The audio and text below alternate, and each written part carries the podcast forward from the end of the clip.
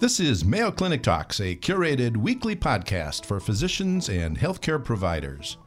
I'm your host, Darryl Chutka, a general internist at Mayo Clinic in Rochester, Minnesota. Hernias are commonly seen in the outpatient practice, and inguinal hernias account for about 75% of abdominal wall hernias and represent the third leading cause of outpatient visits for GI complaints. Repair of inguinal hernias, one of the most common procedures in general surgery. We'll be discussing hernias today, and with us is Dr. David Farley, a general surgeon at the Mayo Clinic in Rochester, Minnesota. David, welcome. Thank you, Darryl. Well, let's start by talking about the most common types of hernias. I think we think of inguinal hernias, but there's uh, actually quite a few different types, aren't there? There are. Uh, inguinal hernias by far the most common. Maybe 700,000 are repaired every year in the United States alone any incision that's created can oftentimes break down. So, an incisional hernia is very common in the abdomen. Uh, we also see umbilical hernias and then more rare things, Spigelian hernias and lumbar hernias, but they're very common. More than a million hernias are repaired every year in the United States. Well, I think we see a lot of inguinal hernias, and I've always been amazed that some patients have a fair amount of symptoms from them, and others, despite the relatively large size, are asymptomatic. Any idea why some cause discomfort and others don't? Yeah, it's fascinating. There are sometimes that uh, the defect, the internal ring or the direct hernia is small and it's narrow and things get stuck, omentum or bowel, and it can be very painful. We've got other patients, typically men more than women, very large hernias, completely asymptomatic. Uh, bulge slides back and forth.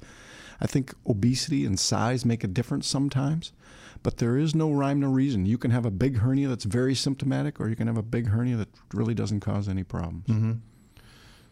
In making a diagnosis of an inguinal hernia, we'll stick with that uh, type for now. Uh, is anything more than a physical exam and history needed? Sometimes, but most of the times the history is as good as anything. Somebody wakes up in the morning and feels just fine, and as the day progresses, they get achy, throbby, and then eventually a bulge in the groin that they notice typically in the shower. Um, so that's a history is important, and then the physical exam to see if there's a pulsation or a bulge mm-hmm. down there at the external ring when would imaging studies be needed and what kind of imaging studies would be obtained? Yeah, in, in my practice, maybe 10% of the time or less, I'm going to get a, either a CT scan or an ultrasound. There's a lot of folks that like the ultrasound, but you're basing that on the ultrasound tech and the people reading it at the time and how good that the patient can give you a cough or strain. Um, it's not a perfect test, but it's cheap and it's uh, mm. has no radiologic effects, no radiation if I'm really struggling with something, I get a CT scan because it's pretty obvious and straightforward from there. And would those be indicated when patients have typical symptoms, but we really don't find much on exam? That's one for sure. Uh, the, the, if the story is good, typically the patients are right. They're, they're telling you they have a hernia. But if you're not sure, or oftentimes there's redo operations, and then it becomes more scarred and difficult in my exam, I'm not sure if that's a fatty lipoma or an actual hernia or right. just scar tissue having a CT scan is a very valuable tool. Okay. Well, let's talk a little bit about incisional hernias. Uh, we don't see those often, but occasionally. Why would some patients get an incisional hernia and others don't? Well, first and foremost, as surgeons, we're always nervous that we didn't close it up properly. So if you made a midline incision to take out a piece of colon, you've got to sew the fascia back together again, and you have to do it well. And if it's done poorly, it will break down and you'll get a hernia. Then we go on, if the surgeon does sew it up well, um, then we think about all right, somebody that smokes, the blood supply to the fascia is less, there's more coughing, there's more constipation, those people will be at a higher risk. Somebody that's gaining weight is going to put stress on that. Anything that puts pressure or um, strain on the abdominal wall. So, somebody that's out there as a farmer that's heavy lifting, throwing hay bales around, they really need to take it easy for four to six weeks unless this fascia heal back together again. Mm-hmm. Do those need to be repaired when we find them? Not everyone, no, but um, hernias get bigger with time. They don't heal themselves, they don't go backwards. Um, so it's going to be something that may be problematic. There are people out there that can't um, undergo general anesthesia because that's typically what you need to repair those. For those people that are sick and ill, an abdominal binder works pretty doggone well. Mm-hmm. How about umbilical hernias? Why do some patients develop those? Well, we're all made that way. We have a little defect to start with. Um, kids, as they develop, can have a hernia early on, and they're the only people that I know of that can fix a hernia. So sometimes children, infants, can have an umbilical hernia, and mom and dad can get excited, and you could wait a couple years, and that hernia will go away. But the rest of us, as we progress through life, again, gaining weight, constipation, coughing, sneezing, there's inherently a small little defect that all of us have at the umbilicus. And over time, that stretches out with some folks, and then you get omentum and other tissue pop through there. And they can be incredibly painful, and although uncommon, they can be dangerous. You can get bowel caught in there and get strangulated. And so there are times when we do fix umbilical hernias. And others we, we see quite commonly are asymptomatic. And is it safe to leave those people alone? Or absolutely, absolutely. Typically, that little defect that's uh, there will be plugged up by omentum, fatty tissue that all of us have, unless we've had an operation that's removed our omentum. Somebody has had an ovarian procedure or a colon operation. But the rest of us mostly have omentum. It'll fill that tissue up, and it's supposed to block holes, and that's exactly what it does. Mm-hmm. I know that inguinal hernias are far more common in men than women, but one type of hernia that women tend to get are femoral hernias. And I've been fooled by one patient in particular that I can think of shortly after I started on staff. She came in with a uh, inguinal bulge, and it was very localized, and to me, it felt exactly like a reactive lymph node. And uh, she was complaining of mild tenderness. I watched her for a week, wasn't improving. Turned out to be a femoral hernia. Mm-hmm. Femoral hernias are um, get our attention a bit because for some reason I don't know why, Darryl, bowel gets caught in there. Probably because the omentum can't quite stretch down far enough to protect that spot. But uh, women, especially elderly women, thin women, are at uh, greater risk for that. And there's no question there's more common than uh, men. Having said that, I operated on a young man, bilateral inguinal hernias, and we were doing this laparoscopically. At that time, I look in there and I can see an incarcerated femoral hernia, a piece of preperitoneal fat. And he complained about achiness. I think, quite honestly, his direct inguinal hernias that were larger were asymptomatic. Mm-hmm. He was actually vaguely complaining about this achiness. It turned out to be an incarcerated femoral hernia. Mm. Well, since femoral hernias, uh, we probably need to identify those. How do you separate those from the traditional inguinal hernias? So, as you think about examining a patient um, on physical examination, if that bulge that you were feeling that you thought was a lymph node in that lady, if it's below that line where the symphysis pubis, the top of the pubic bone, if it's inferior to that region, you got to think about uh, a femoral hernia. The femoral hernia, oftentimes when it presents, will be stuck. It's rare that it pops in and out. So when you get somebody with a mass in the groin in the femoral canal, which would mean it's just medial to the femoral vein, you palpate the femoral artery, you slide medial a little bit. If there's a bulge right there, you at least need to be thinking that that's a femoral hernia. Okay. Now, to tr- traditional inguinal hernias, what's the difference between an indirect and a direct inguinal yeah. hernia? Uh, basically, it's the location related to the epigastric artery and vein. There's a deep inferior epigastric artery and vein that comes off the external iliac, and it kind of runs at an angle toward the belly button, and makes a triangle, so-called Hesselbach's triangle. And if it comes through that medially, that's a direct hernia. And as I think about it, those are kind of the hernias that farmers get, that hardworking people get, and it just weakens and pushes through most people will have an indirect hernia, something that the hernia sac has probably been there since birth, quite honestly, and it's taken some time before it pushes through, and that'll be lateral going through what's called the internal ring. Do they present about the same way? Would we know the difference by looking at the patient? Typically not. There are times on a physical examination when you put your finger up there at the external ring that I get a sense that I can just put my finger straight through as opposed to having to meander a little bit lateral and cephalad to get to the internal ring. But most times there's really no difference and the repair is basically identical. Hmm.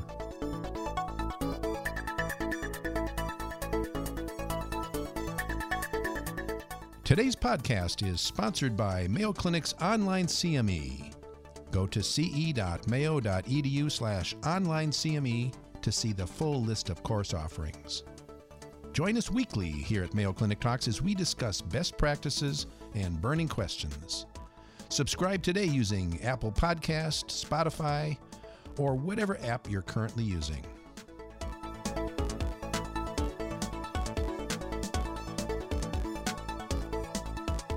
You mentioned earlier that umbilical hernias in children can sometimes resolve on their own. Is that the only example of a hernia resolving on its own? Do, do others go away? Yeah, they really don't. They really don't. As we age, we cough, we sneeze, we bear down, we strain.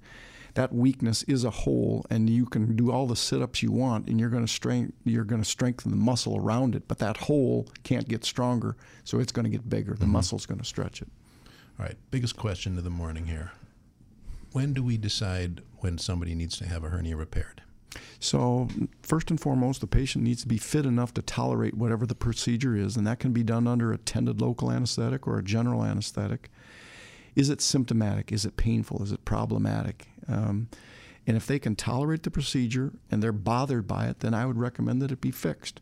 There are some people that um, have very narrow little hernias that things pop in and out or they gurgle. We get a sense that bowel is in there. They may not be symptomatic, but that's something that I tend to lean to say, okay, it's not bothering you, but you need to understand when this thing pops out and it's you can't reduce it, that's something that needs to be acted on. So symptoms, and then uh, symptoms that, mm, at least for me, bother me is potentially we're going to strangulate, get a piece of bowel or bladder in there. How about one's lifestyle? Uh, would you be more likely to operate on somebody who does heavy lifting versus somebody who's uh, sitting at a desk all day, or does that not matter? Not not necessarily. I mean, there are times when people come in. Uh, the military gets a physical, and a young man that's 25 and has an asymptomatic hernia, and he's going to go to Iraq or Iran or wherever, and he's going to be working hard. I'm not chomping at the bit to fix a hernia in an asymptomatic young man. They can get chronic groin pain. Having said that, I have my attention when an umbilical or inguinal hernia is in a farmer that's straining and lifting. If it remotely bothers him, this is not going to get better and at some point should be fixed. Mm-hmm. What's the risk in patients who don't want these repaired? What what problems can happen later on? Yeah, so over time, the hernia likely going to get bigger and may become symptomatic. Uh, we've done multiple studies, national studies here in the United States about watchful waiting or observation. And it's a very reasonable thing. I don't like operating on young men that are asymptomatic, they have a high risk of chronic groin pain. Mm-hmm. Um, and I think, as you've done with the, the patient you told earlier, we need to follow these people up and don't be shy. Call me back if there's a problem. If the bulge gets bigger, whatever the case may be, we can always fix that thing. But we don't have to. And the risk of fixing a hernia is low, but you can get mesh infections, you can have pain, you can have a variety of problems there has been a revolutionary uh, change in the management of these with laparoscopic surgery. How has that changed your uh, treatment for uh, for inguinal hernias. Gives me another tool, and quite honestly, I like it best if given the choice. The optics are fantastic. The repair is a little bit more meticulous. Having said that, you find 100 hernia surgeons and you'll get 100 different answers on exactly the best way to use these things. Most people are getting a mesh repair, so called a Lichtenstein hernia repair. That's from the front, that's a bigger incision, but it's outpatient surgery. People do beautifully. Uh, some of the anesthetics we have now are wonderful, and people are back to work in days. We're typically not waiting weeks. Laparoscopy, from my standpoint, one of the real advantages I get to look at both sides. And when I fix a hernia on one side and I look to the other side, even in somebody that's asymptomatic, about a third of the time, there'll be a small defect there. And our problem is once you fix one side, now the path of least resistance is the other side. If there's a hernia there, I like to get rid of it so they don't have to come back three years from now and do it again. Sure. Why wouldn't you use laparoscopic surgery for all patients? Why would you need, why would you need an open procedure? Yeah, great question. Uh, a couple different reasons. First and foremost, number one, if you can't tolerate general anesthesia, you shouldn't have a laparoscopic procedure. Now, there's some places around the country that do this with some spinal anesthesia and whatnot, but I'm a big fan of laparoscopy. You need to be relaxed. And that's an important consideration. There are some patients that do not want to be put to sleep, so therefore I don't offer laparoscopy. Um, the outpatient procedure under attended local works very nicely. People wake up better from attended local anesthesia than general anesthesia. Some people have an aura and feel cruddy for days because of it. Um, if given the choice, I like to do it laparoscopically if the patient can tolerate general anesthesia. You mentioned mesh a while ago, and that's been another advance in the uh, management of uh, hernias. Is mesh used routinely now? It is. It is the gold standard. The risk of uh, recurrence is clearly lower. Uh, but there are times that some people come to me and said, I will not accept mesh. I'm nervous about mesh. And then we do our best, and I tell them the risk of recurrence is slightly higher, so you got to behave yourself and avoid the grunting and constipation and coughing. Mm-hmm. What are the potential complications of using mesh? Well, number one, like with an open hernia repair without mesh, you can cause pain. Sometimes we think it is the mesh that causes the pain. Uh, big studies would suggest there's no difference in pain between open and uh, without mesh and with mesh. Mesh can get infected, it's a foreign body. For whatever reason, in the inguinal region, in the groin, it's protected. It's uncommon. I bet I've fixed three, four, five thousand hernias, and I can think of one gentleman that had an inguinal infection of the mesh, but it is there. Uh, sometimes mesh can move, sometimes mesh gets stuck with bowel to it. Usually in the inguinal region, that's not a problem. So most times, mesh, it's not a big deal for us. Mm-hmm. My practice is mostly elderly, and in the past, I would occasionally see an older man come in with a truss. Mm-hmm. Uh, are they still available? Absolutely, absolutely, really? yep. And uh, some of them are very appropriate. There are patients out there that, as you well know, have uh, congestive heart failure, sure. they have COPD, they have a variety of problems. They're on Coumadin, Plavix, aspirin, and you name it. And sometimes I tell them, you know, sir, I think a truss is going to be the safest and best option for you. Hmm. Okay. You mentioned recurrent hernias. Um, sounds like mesh has cut down the uh, frequency of that, but mm-hmm. do you still see recurrence? Absolutely, absolutely. It's very commonplace, and it's one of these things that we got to be careful. We got to put the mesh in the right spot. We got to sew things together, but we need a compliant patient. I've had some people call me up and say, "Doc, it was great. I played tennis the next day." And it's like, "Is that what I told you to do? Uh, that's not what I'm looking for. You need to let this scar in because once the mesh gets scarred in in the right spot, that's usually it. Game, set, and match, if you will, as a tennis analogy. Mm-hmm. But if people don't behave themselves early on, um, or we don't do the right operation. There are times with a big hernia or whatnot that there's just going to be higher risk. It does happen. In someone who needs a second procedure, are you able to again do laparoscopic, or is that an indication for an open? Yeah, great question. It depends on how the operation was done the first time. Mm-hmm. So if somebody had an open operation from the front, I'm delighted to go in the back laparoscopically because it's a virgin plane and easy to do. If they've had a laparoscopic procedure from the back or the inside, then I go from the front on the outside, and we try to avoid those planes.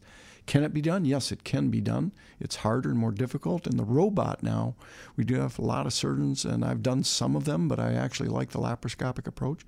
But robotic surgery has changed things for us as well when a recurrence happens. Yeah, we haven't talked about that. Is that used often in uh, management of hernias? I wouldn't say often. If there's 100 people today that are going to get their hernia fixed in the United States, probably at least 80% of them are going to get an open Lichtenstein hernia repair, but mm-hmm. 20% are going to get a minimally invasive approach.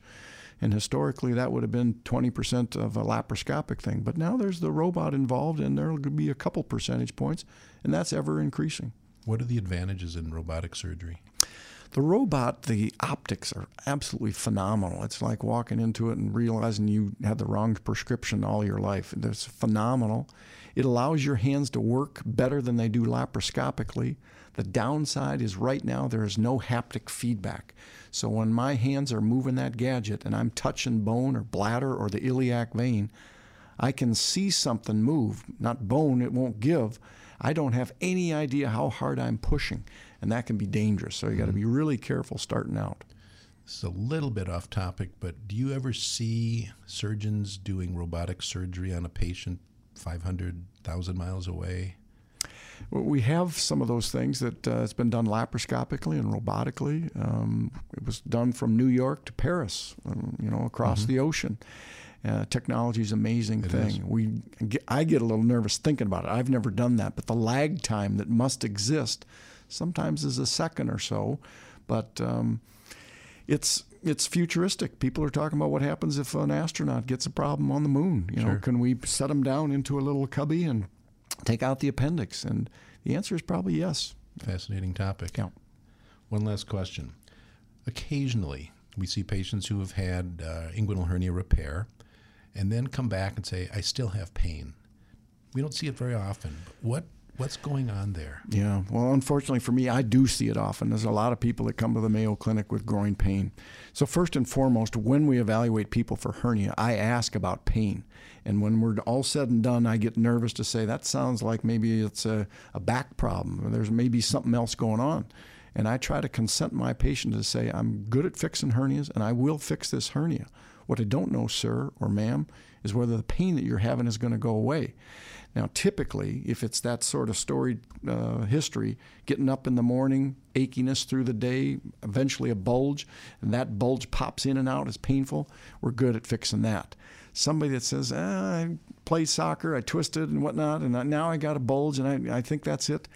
I'm nervous. There's all sorts of problems with hip and tendons and muscle that we don't fix, and that's an important fact. Yep.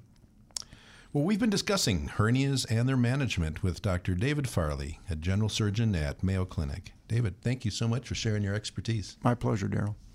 Join us here weekly at Mayo Clinic Talks. You can now access and listen to over 100 different podcasts covering a variety of medical topics pertinent to the primary care provider. You can hear us at ce.mayo.edu, iTunes, or your favorite podcasting app. If you've enjoyed Mayo Clinic Talks podcasts, please subscribe. Stay healthy and see you next week.